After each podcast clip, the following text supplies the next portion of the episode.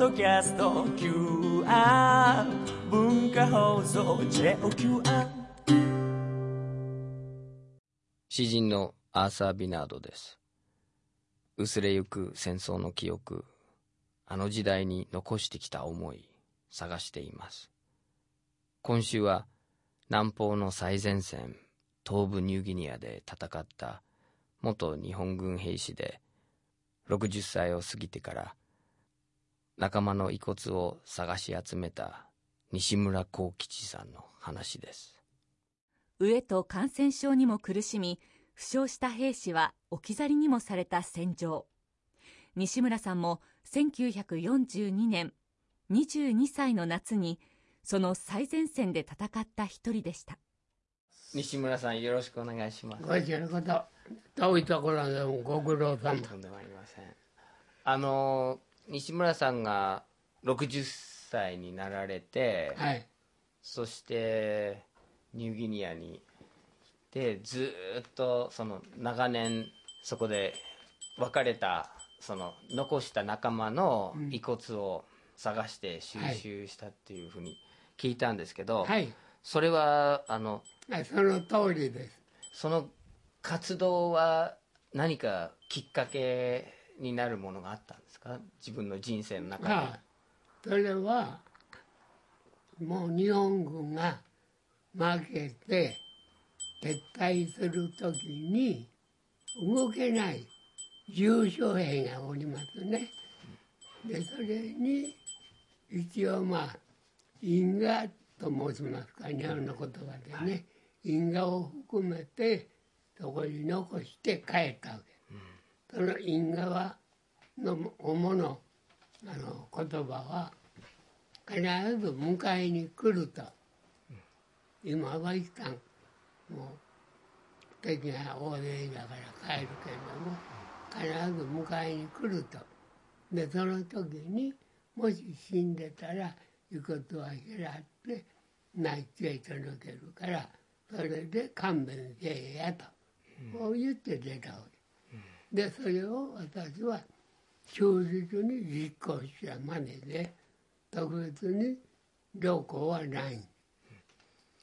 その自分が戦死せずに、はい、奇跡的って言ってもいいと思うんですけど、その命をつないで、はい、そして戦争が終わった後は起業して、その仕事をして、はい、自分の生活をまたゼロから築き上げて、途中でも例えば1950年代に入っても、うん、60年代に入っても、うんうん、ずっとその決意はあったんですか、うん、必ず行く。はいはい、これはもう一旦決めたことですので、変更するつもりはもうとないわけで。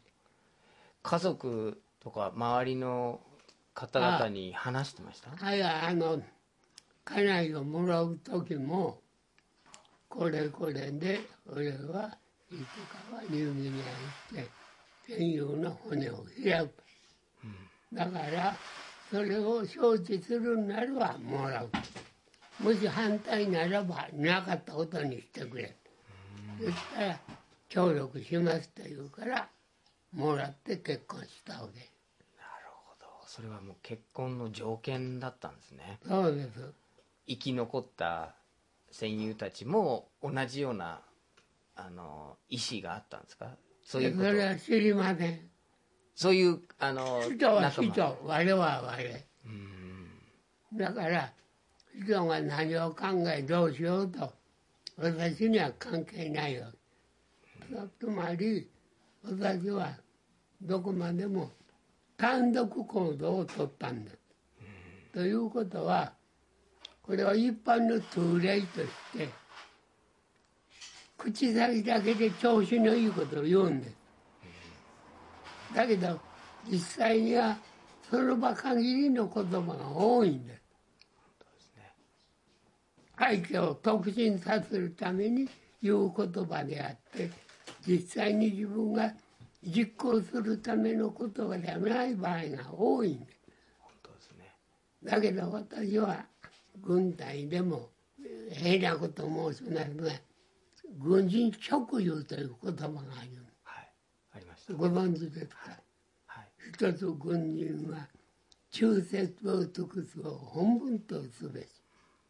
一つ軍人は礼儀を正しくすべし。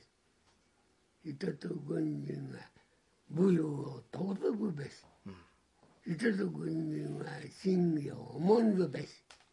一つ軍人は失踪を旨とすべし。この五箇条の御誓文はここに今でも入ってます。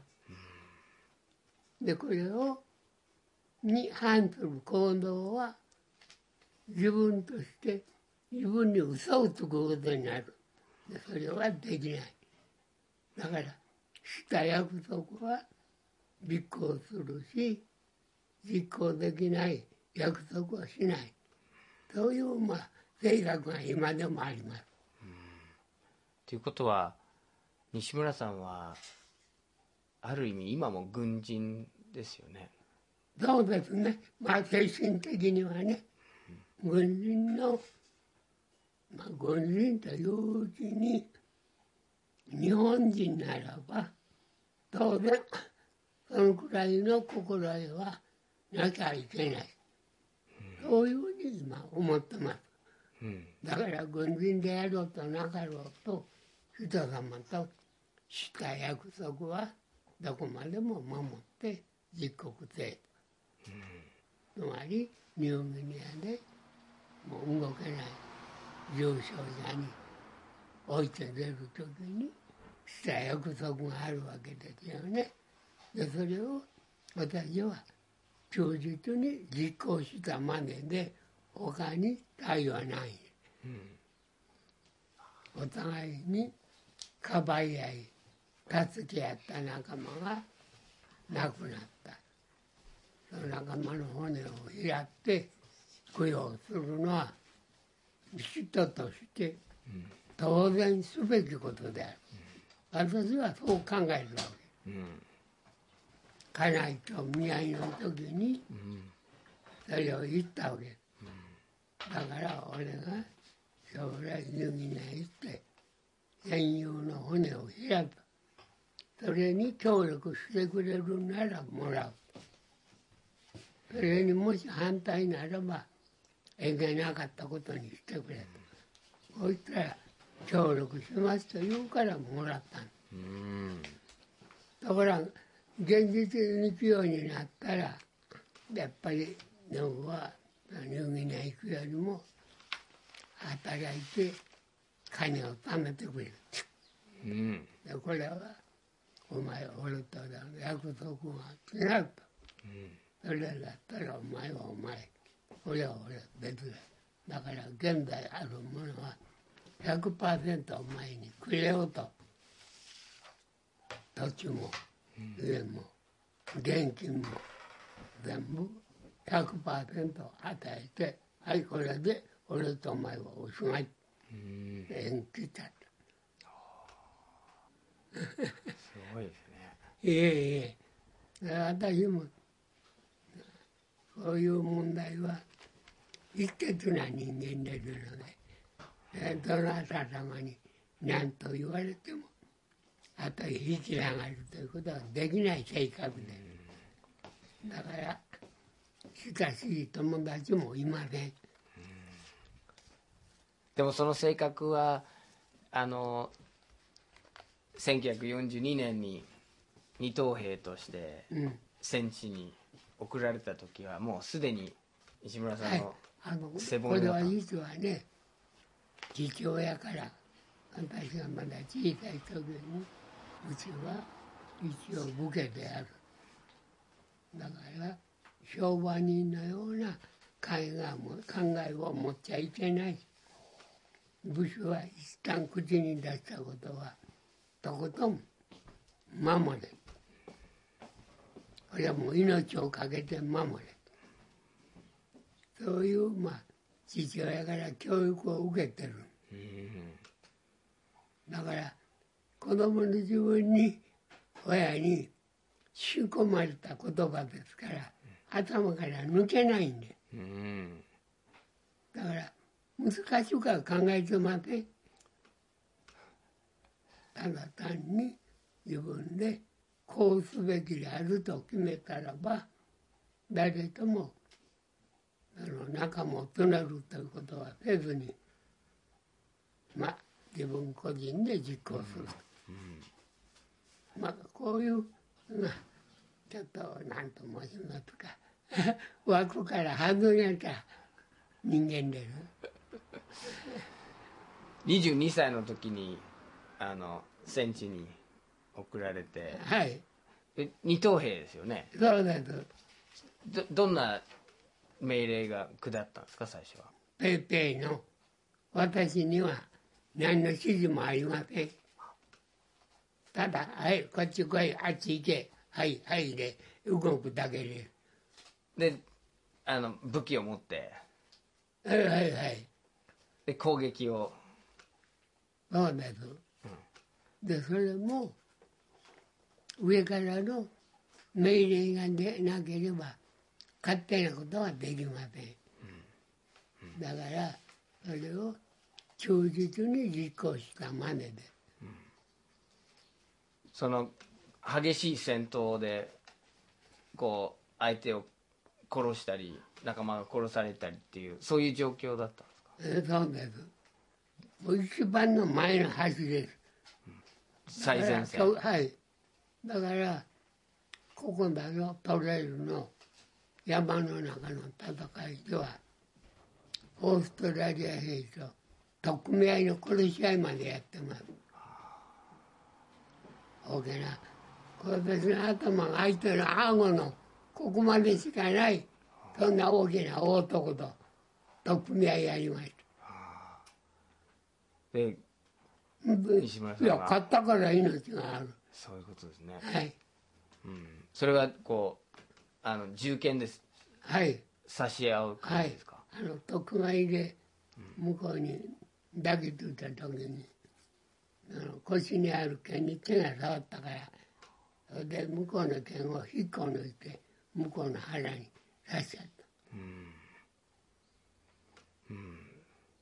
そしたらオーストラリアはうわーって言ってちょうどサイレンが鳴り終わるときにうーっていう音がするでしょ。それと同じような声を出して倒れた。その後埋めたんですか。でもうそのまんまこっちももうフラフラで体力はなかったから来たらやろうと。だけどこっちからもう最後のとどめを刺すという体力はなかった。だからじっと向こうの動きを見ながら日が暮れちゃった。それで夜が明けたらもう敵の兵隊は息をしてなかった。息しなくなるまでずっとそこにいたんですか。そういうこと。もう動けなかったことだよ。3日くらい敵と一緒ににらめっこしながら寝てた。それでもういよいよ俺もこれでおしまいだと思いながらうつうつしてたらばたまたまそこへ第一管銃中隊が通りかかって中隊長は藤崎という大連がそれは私の枕元で「おい西村しっかりせえ」「しっかりせえ」って声かけられてずっと目を上げたら牛崎隊員で第一管理中隊の中隊長だから私は5中隊の一般小銃中隊だから隊も違うし。陛下も違うんで過去に合わせたことないんだ。だけどもどういうわけか藤崎大は私を知ってた。それでおしみすむらしっかりやって助けられてそれで端午を作ってくれて、医者のいるところまで運んでくれた。それで助かったが。今の話はニューギニアのどの辺りで起きたことですか？エホギの裏山で、17年の9月の8日です。9月8日。でそれがまあ藤崎隊に発見されて、はい、で今度 またその部隊と一緒に移動して部隊がタンガって分かりますか？はい、タンガに担がれて、それで軍隊で5人医者のいるところまで出て運ばれて、そこで軍の手当てを受けるようになった。それで現代の私があるわけ。そういう本当にこれで終わりかっていう場面、そういう局面が西村さんのその戦争体験の中で何度もありますよね。はい、そうですね。一番もうこれで終わりかと思ったのは今の。そうですね。で機関銃もここへ3発受けたな。肩に。後ろからですか？で向こうから。自分が順番にこうやってますからね。これに弾が飛んできて肩から入って、2発は抜けて、1発はまだ今でもここに残ってます。肩の骨のところですか？右肩です。はい。そっか、こう匍匐して地面に伏してるから肩がちょっと高い位置にあって、はい。その残ってる一発はそのまんま。今でもあります。話が変わりますが、戦後ニューギニアへボランティアで行くときにレントゲン写真を撮らなきゃいけない。健康診断の。そしたら、あんたの方には鉄があるが、これは何ですか言われる。ああ、これは敵の弾です。気にしないでください。はい、わかりました。ああ、気にしないでくださいって、はいはい、すごい言葉ですね。気にしますね。っていうか、これは別に、単なるいわゆる喧嘩でこうなったんじゃなくて、戦争でお互いに命がけの戦いをした結果がこういう結果になってるんで、別にどうこうはありません。抜いてもらおうと思わなかったんですか、その時？そう言いました。取ってください。そうしたら、これは簡単には取れません。触らない。だから本質な手術になります。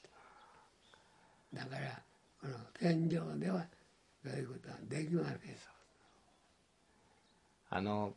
国際便の飛行機に乗るときにピーってなりませんか？金属探知機。なります。なるんですか？はい。いや、これは何ですかって言われるから、戦争中に撃ち込まれた弾ですよって、はい、わかりました、どうぞ。それで通るんですね。はい、ああ、そうですか。そこで一回、軍医にまた見てもらって、また前線に送られていくわけですよね、健康を取り戻す。そういう、繰り返しは何度もありますね。はい、ということはこっちの足の右足、このサラボードに敵の投げてきた手榴弾のハエが入ったが、今でも入ったまんまで、軍員に取ってくれ言ったら取るのは簡単だ。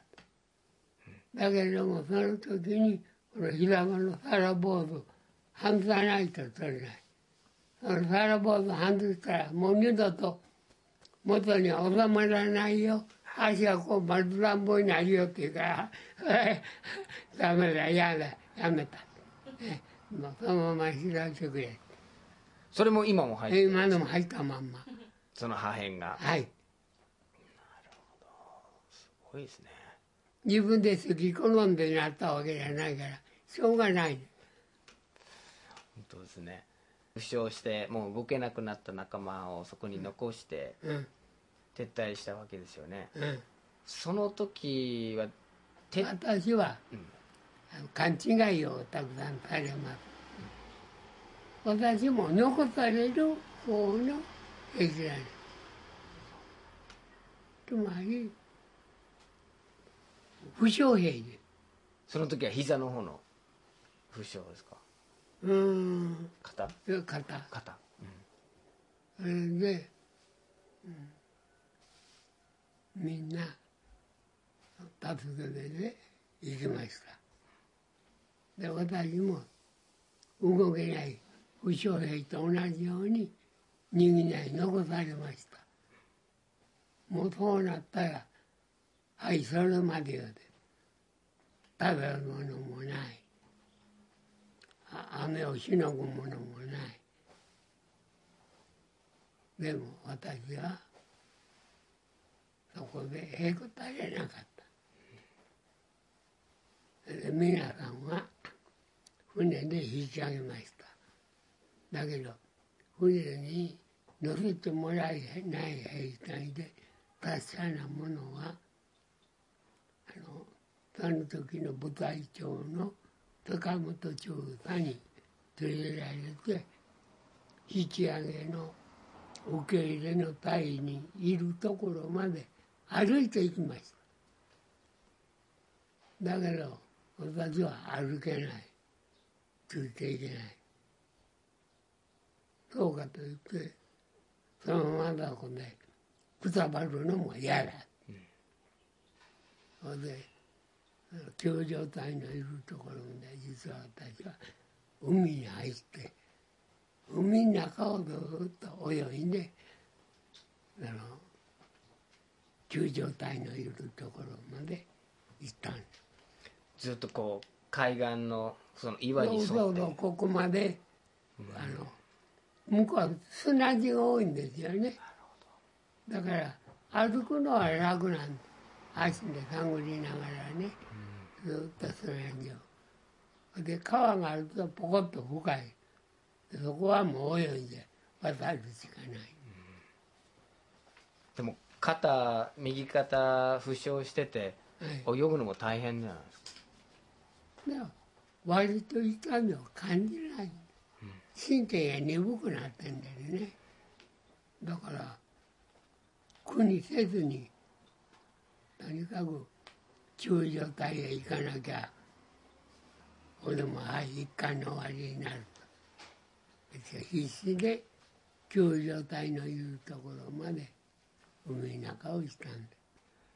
海の中に入るってことは、ね、海の消毒の作用もあるし、ね、その塩水も、もしかしたらそれも良かったかもしれないですね。海に入るっていう消毒の効果も。結構傷には染みますけどね。そうですね。それよりもやっぱり救助隊のいるところまで行き着きたかったんですね。救助船には兵隊の全員を収容できない。僕は海外が集まった兵隊の半分も積めない。だから相当の元気な兵隊でももうその船に乗れなかったようなとこへ捨てて、だからそういうのは戦死じゃなくて戦死確認という文章で処理される。なるほど。海の中に入ってどのぐらいの距離を移動したんですか？その泳ぎながら歩きながら。船の基地があります。入れがあってね、船が隠される場所に中継基地がある。そこまでは今言った高本長太が歩ける兵隊を連れて歩いて行ったんだ。だけど私はついていけないから海岸に出て海の中を歩いて、それで頂上隊のいるところまで行ったわけ。その海水の塩が染みながらも、はい、長い距離だったんですか？1週間くらいかかりましたね。1週間、うん、その間何食べるんですか？何もない。何もない。こうウニとかアワビとか何もないですか？うん、あるといえばヤシの実。ああ、ヤシの実。海岸にヤシの実がある、うん、でヤシの実が落ちてるの、それを探してとっとの皮をむいて、それで芋の実を少しこう芋を残して腰に縛りつけていった、うん、2個ね。それで途中で喉が渇いた、お腹が減ったりしたらヤシの実を地にポンポンぶっつけて汁を飲む、で実をほじくり出して食べる、うん、そうして命をつないで頂上隊のいるところまで行ったんだ。すごい。1週間。頂上隊も30日が頂上隊ももう引き上げる。30日までにそこへ行き着かないと勘弁に伏せられる、うん、でそれが撤退の日の30日の朝、そこへ行き着いた。はあ。それで救助隊に助けられて今日がある、うん、途中で西村さんも戦死と見なされたことはありました？はいはいはい、書類上もう、はい、戦死として処分されてました。そうですか。帰りといたらで自分のいわゆる私物、そこへ戦場に行くときに置いていくんですよね、はい、でこの今度帰ってきたらもうそれも処分されてない、ものお金もないでなんでって思ったらそれはもうないものしょうがない。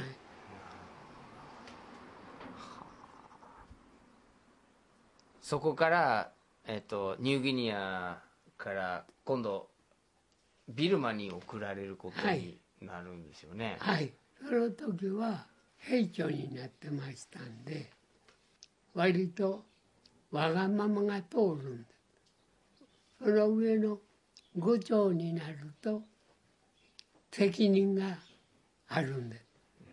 部下をちゃんと管理する責任があるんです。だけど兵長にはそういう責任がない。そうかといって頭ごなしに叱られることもない。一番いいポストに結局座ることになったんだ。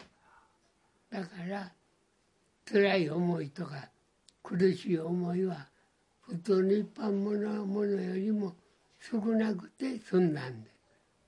まあ、その他大勢の中の一人 でその大勢の中で一番の極端に言うとボスで、自分の思いのまま動ける。だから割とそれから先は苦にしない軍隊生活ができた、うん、でもそういうこう組織の中でのその苦労が少なかったって言っても、戦局はますます厳しくなっているし、その魚雷の攻撃もありましたよね。魚雷を受けたね、撃沈、うん、魚雷の攻撃を受けた。その時はでも船は沈まなかった。沈没ですか、うん、高尾の入り口でね。あ、台湾の高尾、はい、はい、でもその時は命が危ないっていうことでもない。命が危ないのはもうずっと連続ですから、別に特に気にすることはない。ただ部下を集めて部下の掌握をしなきゃいかんと、いわば分隊長ですよね。これも余談になりますが、プロの何や節屋が一人いたんです。それ西尾って言うんですが、おい西尾、一席ぶて、いかだの上へお前上がって座ってそこで一席ぶてって言った。隊長、声が出ません。情けなくて言うな、ちゃんとやる。ダメだ、声が出ません。結局やらずじまい。でもどうしてやらせようと思ったんですか？だって他の兵隊がこんなにあってるでしょ。ふらふらっていうか気持ちを慰めるというか、でその気持ちを慰めるためにじゃあ西村さんが何をやったんですか？だから西尾に「お前このいかだの上上がってそこで何やぶしを一席やれ」そうすればアイドルもあった連中が気休めくらいにはなるじゃろう。そうね。西は大将声が出ません。結局やられるまい。すごいですね。その後ビルマの各地で厳しい戦いあって、部下がたくさん亡くなってるんですよね。その中でも自分はなんとか生き残れるっていう思いだったんですか？いや、もう生き残れるなんて考えはなかったんですね。その場その場をやり抜くと、こういう考えしかなかったんですね。つまり生きて返してもらえるという、そういうことを考えるととても大ない。あとはもう上からの命令任せ。とにかく結局一個小隊といいますと57名の編成です。それの指揮官にされてるもんだから、自分のことよりも57名の部下の命を守るのが優先するわけです。特に私は一人もんだから死んでもどうってことはない。だけど所帯持ちで奥さんがいるわ、子供がいるわという兵隊がいるわけです。でそういう兵隊が死ねば奥さんも子供も困るでしょ。だからそういう連中をなるべく殺されないような戦いをしなきゃいかん。そういうことで、やってきた。そういうことはでもできない時が来たでしょ。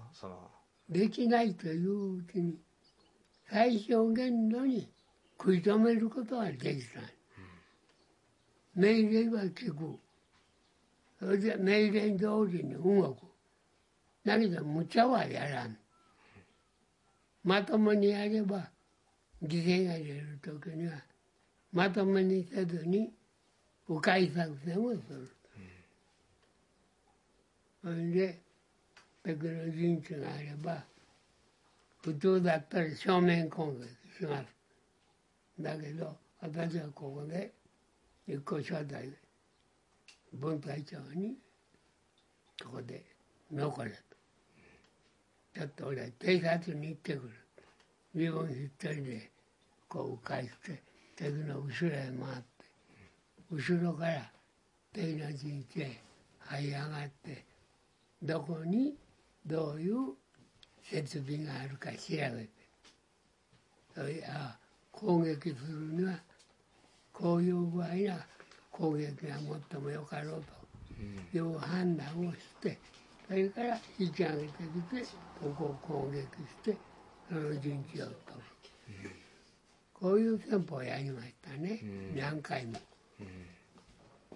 ちゃんと偵察して、だからちゃんと現地の状況を見て、一番手薄なところを探して、そこから普通こっちから来るからこっち向いて構えてるでしょ、うん、こっちから回り込んで後ろから行けば敵のそばまで安全に行けるじゃない、うん、敵も後ろから撃たれりゃ慌てますよね、うん、慌てたらもうおしまいですわ。支離滅裂ってやつですよね。そうなったらもうこっちのもんで、うん、そういう戦争をビルマでは随分やりましたよ、うん、それが西村さんのその後の人生の戦法でもあるね。まあそうですね、うん、でも何のために戦ってんのかなってこう考えながら戦った場面ありました？それは指揮官の総指揮官の考えることで、ペーペーの兵隊はそんなこと考える必要もないし、また考えられないんですよね。上からああやれこうやればってはいはい言うてやるだけでしょ。自分の考えりゃ動けませんから。でも西村さんの話聞いてると戦略に関しては、うん、本当に深く考えて観察して偵察して、それでどういうふうにするかっていう。おっしゃる通り。それが現場の責任者の任務ですよね。任務。でも大きなその大義名分とか、うん、そういうところはあれはもっと上の方の人の責任ですよね。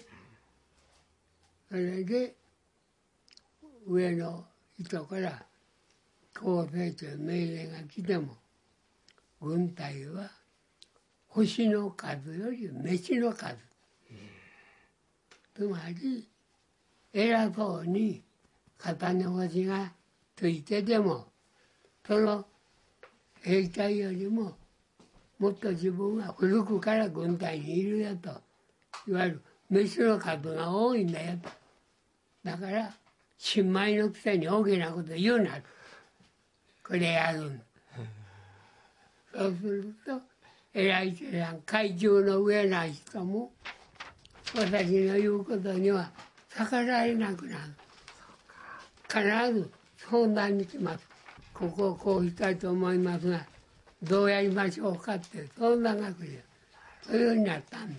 なるほど。だからペーペーの兵隊でも古株になるとそれだけの力がね出てくるんですよね、うん、場数を踏むっていうことですね。そういうことです。軍隊では星の数より飯の数っていう、すごい言葉ですね。飯をよけ食ったもんの方が上だよ。だから新米のくせに星がよけがあるからって偉そうなこと言うな。やると向こうも黙り込む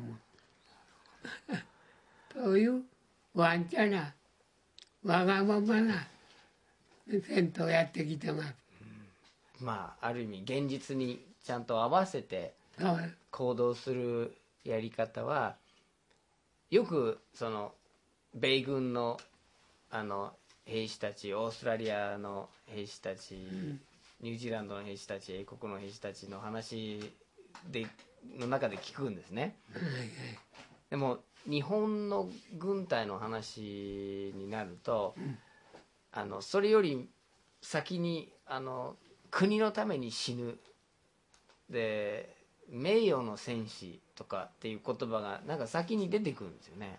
いやこれは後から勝手につけられることで当事者はそれどころじゃない。どうやって自分の命を守るかと、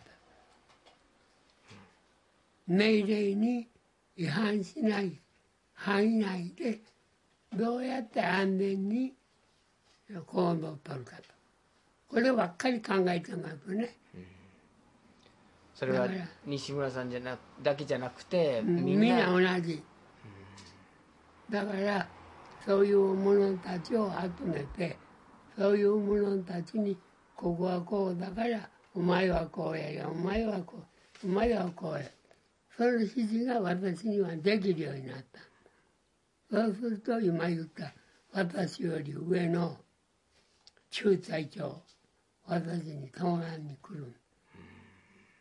ここにどうも敵の陣地があるんだ。この陣地を取るにはどうやったらいいでしょうか。相談に来るようになる。そうするとじゃあここでちょっと待て。それで俺がちょっと敵の状況を調べる。それまで動くな。一人じゃダメです。一人命令受領の兵隊を一人連れて行ってくれ。分かった。それで二人でこっそりこの横から敵の陣地に入って調べる。それでメモ取っといて、後で駐在長にここにはこういう陣地、こういう陣地があり、頭が大体このくらいこのくらい言います。報告する。そうすると駐在長は、ね、どうやらいいだろうと言ったら、じゃあこういうふうにやりましょうって私が説明する。それで駐在長が分かった。じゃあお前の言う通りやるよと。言っても極端に言うと階級は上で言葉も偉そうな言葉は聞くけど、実際の中身は全部私におんぼだっこしてる。だから気持ちがいいですよ。もう海線山線の西村さんにみんな相談するんですね。頭上がらん。1945年の8月15日に重大放送があって、うん、まあ日本国内では、まあ、それが境目になって、うん、戦争が終わったっていうふうになってるんですけど、うん、はい、その時西村さんはどちらですか？高知の陸軍病院の中にいました。高知県、四国の高知の軍隊の病院ね、はい、陸軍病院。いつから日本に戻ってきたんですか？20年の1月。それは負傷して、いや遺骨材料戦死者の骨を持って、ということは今も言う通りに階級の下の私に階級の上の者が兵クラスなたまらんでしょ。だから早いとこいつを日本に返せ。こんなうるさいやつがいたら自分の立場がないでしょ。だからその気持ちも分かるから「はいはい」って私も命令を聞いて遺骨を持って内地に帰った。その遺骨は自分のタイの戦死だ。でそれを家族に返す。それをまたタイで決めるわけ。でも遺骨と付き添いで日本に戻ってきた。そうね。玉音放送を聞いたんですか？その時ラジオで。はいはい。その時はどういう思いだったんですか？これで俺も軍隊という鑑真絡めの枠から解放されたなと。だからその日もういわゆる就職の職があったその日に、私の厄介になってる第一艦上中隊の中隊長に一人よこせと。俺はこれからもう家帰る。上から命令聞きまでもう自分で持って、逆に中隊長に言いつけて、俺はこうする。だからお前こうやってくれ、こうやってくれ。中隊長がはいはいはい。星の数より飯の数。別の数の多いものにはいくら星で選ぶに奪っても歯が立たない、うん、その終わったっていうことがこうもうすぐ実感が湧いてもう家に帰るっていうふうに決めて、そうですね、ああもう難しい枠から解放されるんだと、まあ日本が敗北して、うん、悔しいとかそういう思いよりもない自由な身になったという考えが優先しました。なるほど。やれやれ。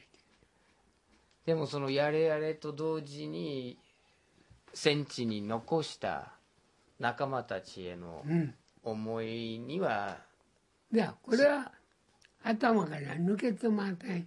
そういう意味では自由、完全に自由じゃないですよね。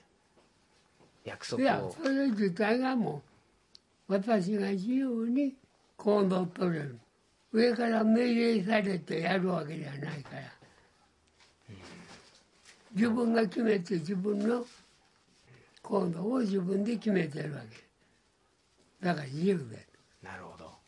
自分の決めたことをやるのはそうね、自由の基本、ね、やることがまあたまたま戦争につながってるけれども、そんなことは私は関係ないわけ。うん、うん、わかります、はい、いただいた資料には、うん、その恩給申請の時に私の軍籍がなくなってたっていう、はい、それはどういうわけか。あのね、ビクは私を MP が探しとったの。 MP ってわかる？アメリカの憲兵ですね。 MP が要注意人物ですか？危険人物。やっぱりそういうこと。やっぱり西村さんの評判は敵に広まってたんですね。そういうこと。やっぱりそう。その証拠に私たちのもともといた兵舎にその時はアメリカ兵が来ていたんです。それは高知に？高知の144連隊の後へアメリカの軍隊が来ていた。こっちも忌々しいから仲間に一つアメちゃんを一泡吹かせんかとやろうじゃないかと。まず弾薬庫へ行って手榴弾を盗んで四方から投げて時間を決めてポンポンやったら「あなたうろたえるぞ」一発泡吹かせんか。なんとそれをまた MP に追撃するやつがいたんです。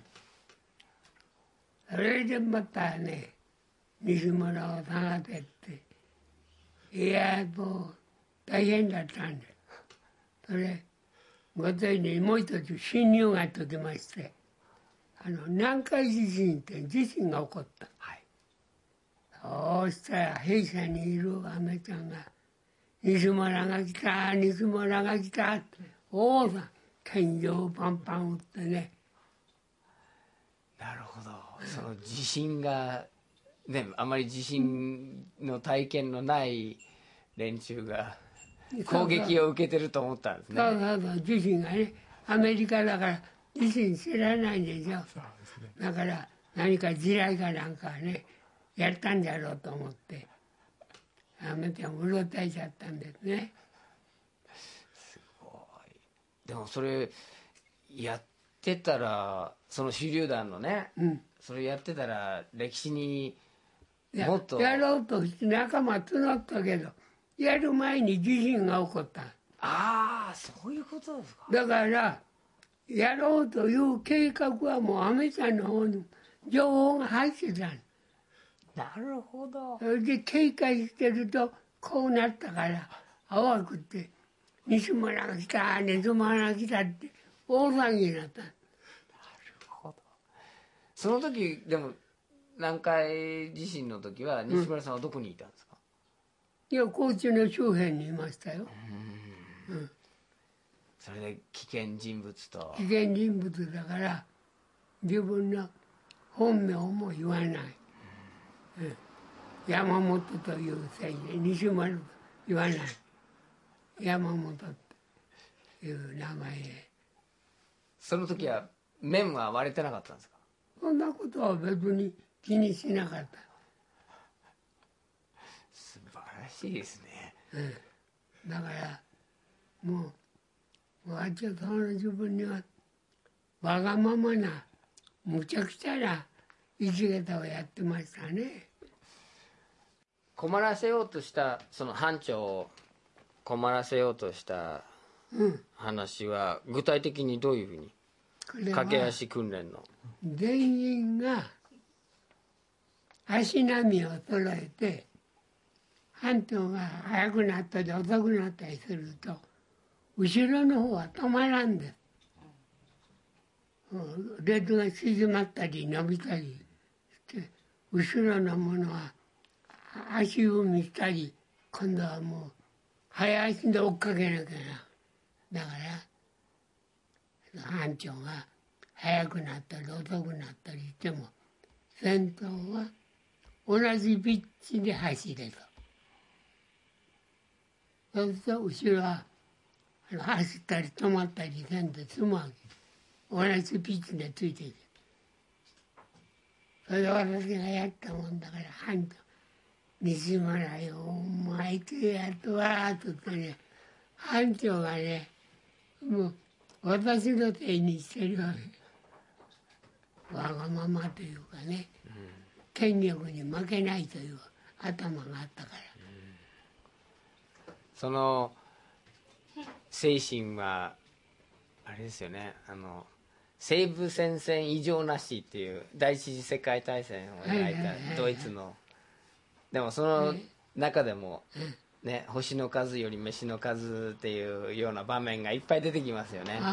ベテランの兵隊が、そのランクがずっと上の、隊長とかを、困らせる場面が、本当に素晴らしい話ですね。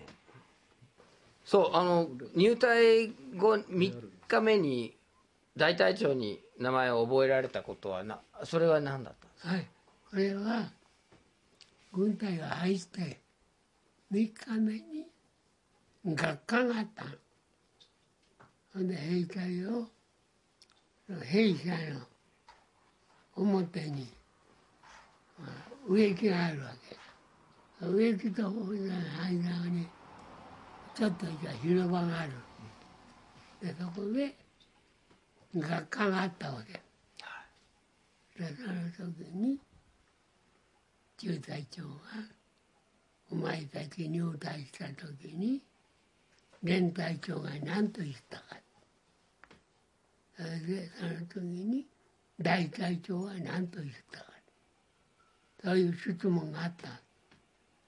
誰も何にも言えない。私は今怖いもの知らずだから。はい、連隊長はこう言いました、大隊長はこう言いましたって言ったんです。そうしたら後ろで「おいそこの西村しっかりやれ」そしたら大隊長信玄の林さん、大隊長が馬に乗って私の後ろにいた。だから中隊長が喜んで中隊長のあだ名が抜擢やってん。分かる？人を抜擢する。抜擢って、褒められるね、そういう立場を好む大将。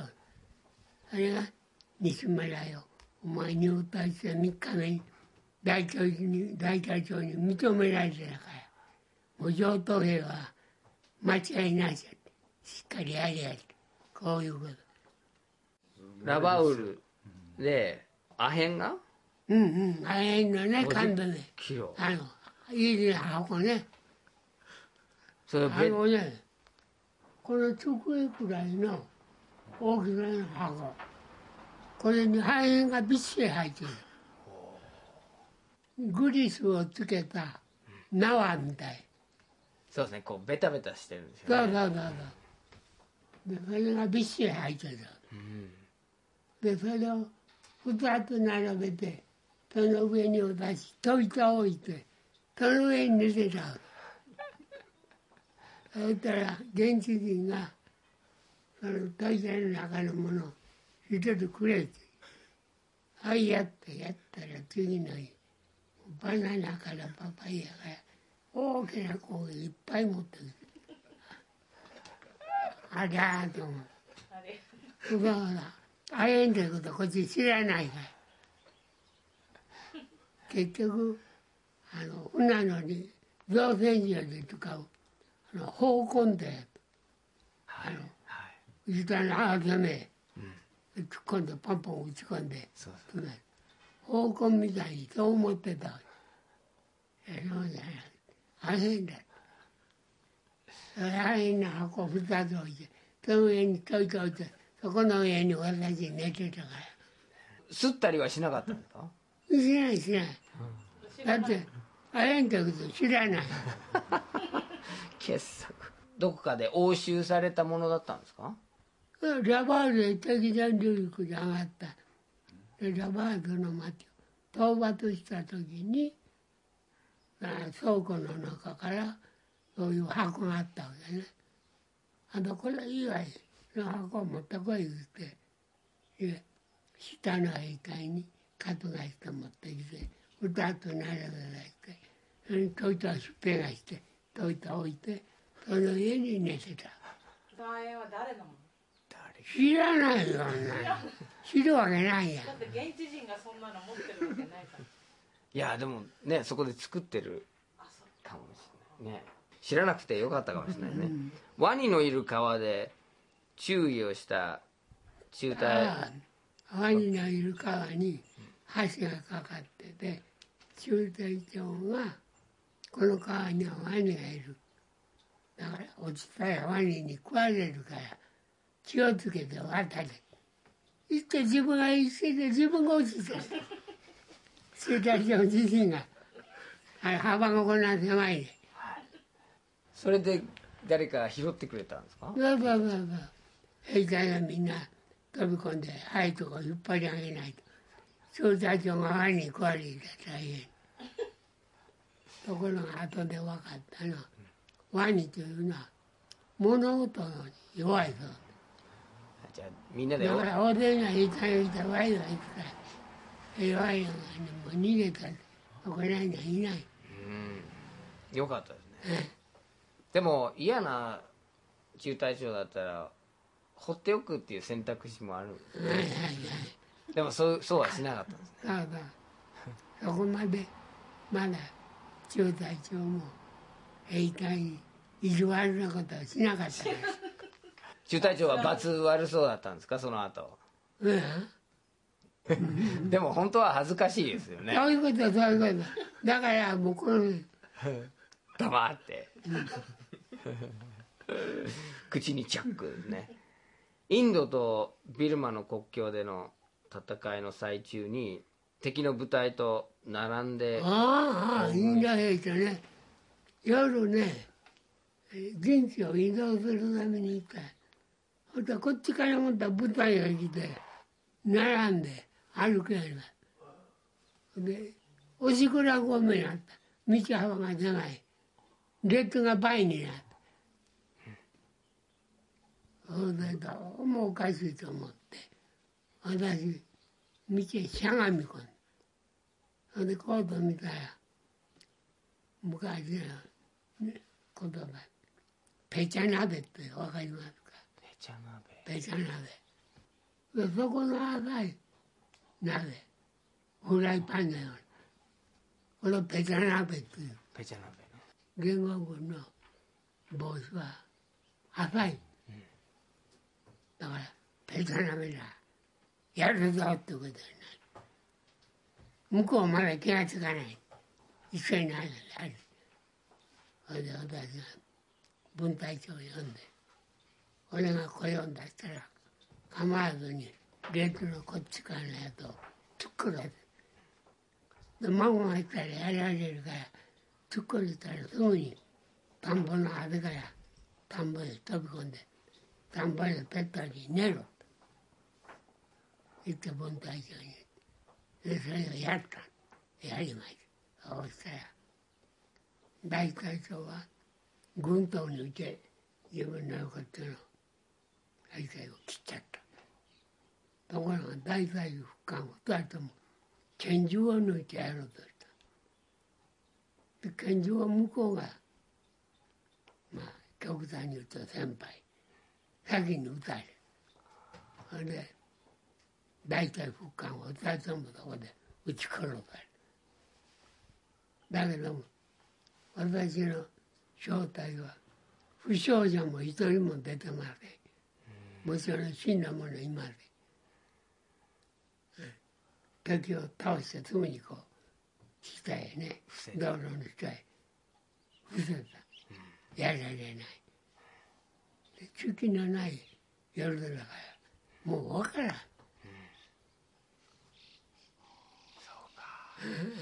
すごい。そういうこともあります。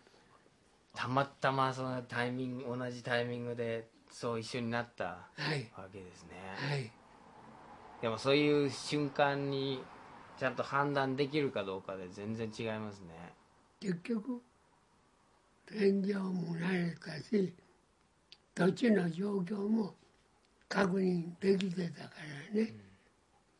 うん、あ、象に跳ね飛ばされて腰骨を折った兵隊がいたんですか。うんうん、これは私が負傷して野戦病院入った時に腰骨を折って入院してきた兵隊がいる。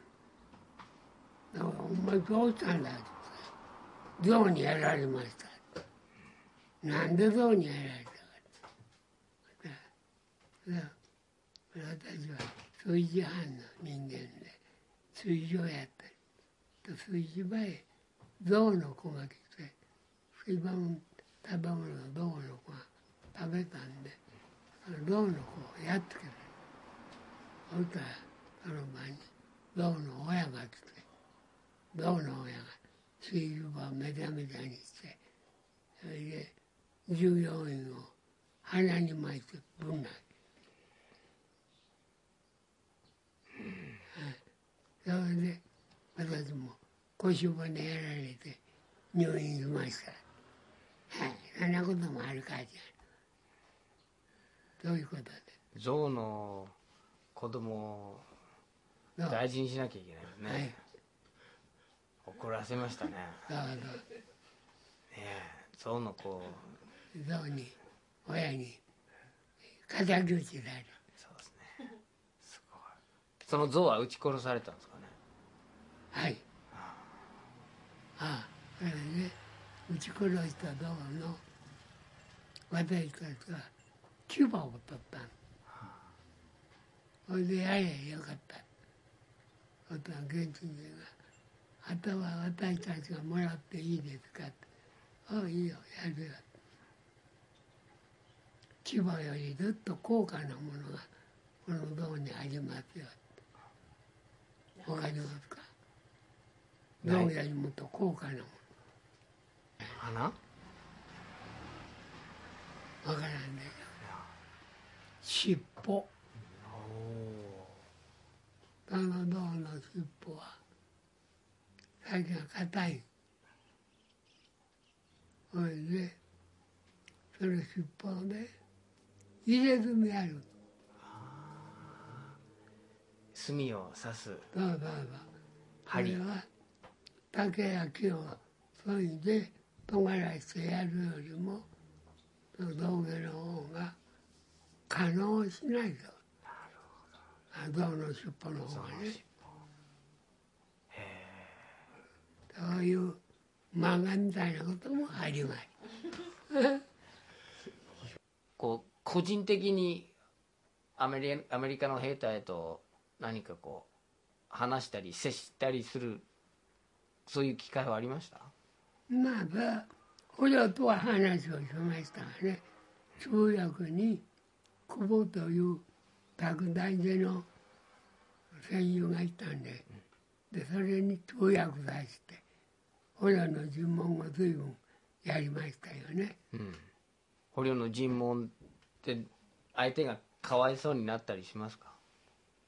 いや、かわいそうも何でもない、殺し合いだもん、うん、そうですよね、うん、戦後はアメリカっていう国、あるいはそのアメリカの軍隊に対して、いや、私はアメリカ嫌いです、今も、はい、うん、ということはアメリカには武士道精神というのがない、うん、物量にアメリカは頼ってる、うん、だから膨大な人員を送り込み、膨大な飛行機で爆弾を落として、相手がうんともすんとも言えなくなるまで叩いて、それから来る、うん、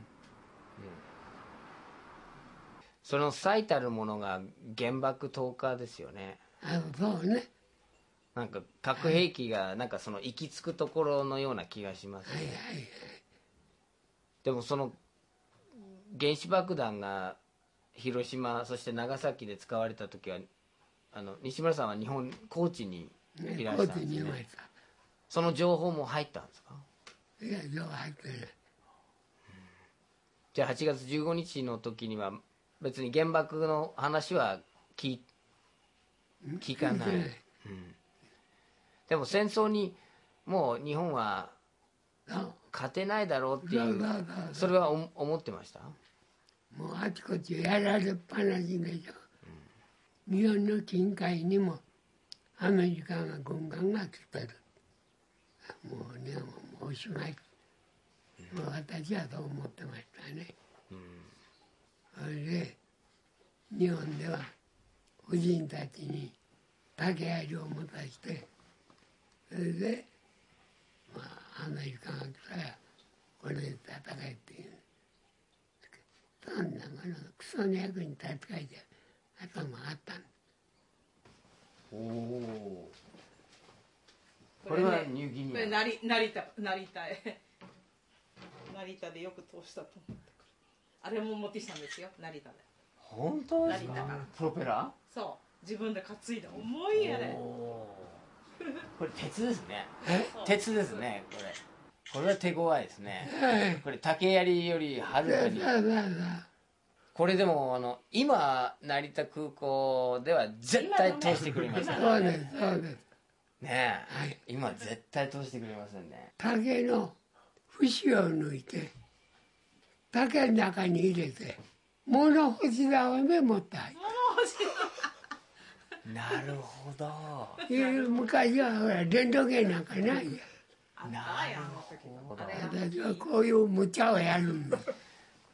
だけど常識がで、きっとね、成田でもいや西村には逆らえないってもう完全も思ってたかもしれない。あいつは何するかわからん。でも70年経ったんですよね、はい、今年で70年、はい、現場を知ってる人は本当に語り部が本当に少数派になった時に、西村さんは何をみんなに伝えようとお考えですか？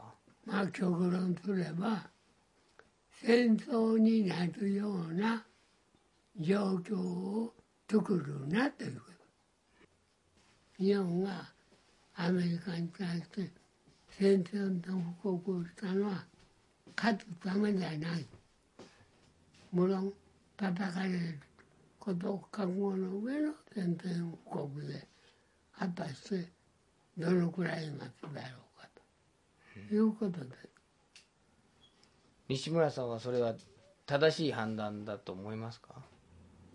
いや、私みたいなペーペーはそれは頭の上の話で、それには関係ない、うん、そういうこと、うんうん、上の方の問題、うん、よくわかります。僕は日本語と英語とこう翻訳したりするんですけど、はい、英霊っていう言葉が出てくると、はい、いつもどういうふうに英語に訳したらいいか迷うんですね、はいはい、でいくつかの言い方があるんですけど、一つは「War Dead」って言って戦争で死んだ人たち、まあ、死んだ兵隊たち、war dead。でもう一つはそのもうちょっとこう敬うような言い方で、その fallen heroes って言ってその戦いに倒れた。これはね、これは日本では英雄という言葉はここに入ってきません。来ない。英雄もペーペーもない。全部ひっからげですね。で全部英霊。はいはい、でも英霊が何万人も海外で亡くなって、その日本に遺骨として戻ってきたのはほんの一部ですよね。そのことをなんで日本の政府とか国家がもっとこれは日本人の性格です。勝てば偉そうに言いますが、負ければご無理ごもっとも。これは日本人の性格です。だからどんな無茶を言われようと、どんな周知をされようと、黙ってこうするしかない。これが日本人の性格です。でも西村さんも日本人じゃないですか。でもそうだからもうこうやってます。何をおっしゃるんですか。でも西村さんはそういう感じじゃないですね。なんかそういう印象は受けない。これはもう人は人、我は我で。西村さんは25年間ずっと仲間の遺骨をニューギニアで探し集めて、それをこう政府から命じられたこととしてやったんじゃなくて、どこかからのその任務としてではなくて、自分が選んだ道として自由になって、それで仲間への約束として果たしたんです。西村さんのその遺骨収集は、国家っていうものがやらなければいけないことを、でも今の国家にはできないほど大きな任務を一人のその自由になった人間が果たした、そういう大きな事業だったというふうに思います。西村さんの遺骨収集は、殺し合いをした敵の兵士に対しても、失った仲間に対しても行ったことだったと思います。戦争の現場でもう一度その体験しながら遺骨を探し集めるっていう、それは西村さんのその加害と被害を超えたところでの大きな戦争に対する答えだったような気がします。来週は少年学徒隊として沖縄戦で戦った元沖縄県知事太田昌秀さんの話です。お相手はアーサー・ビナードでした。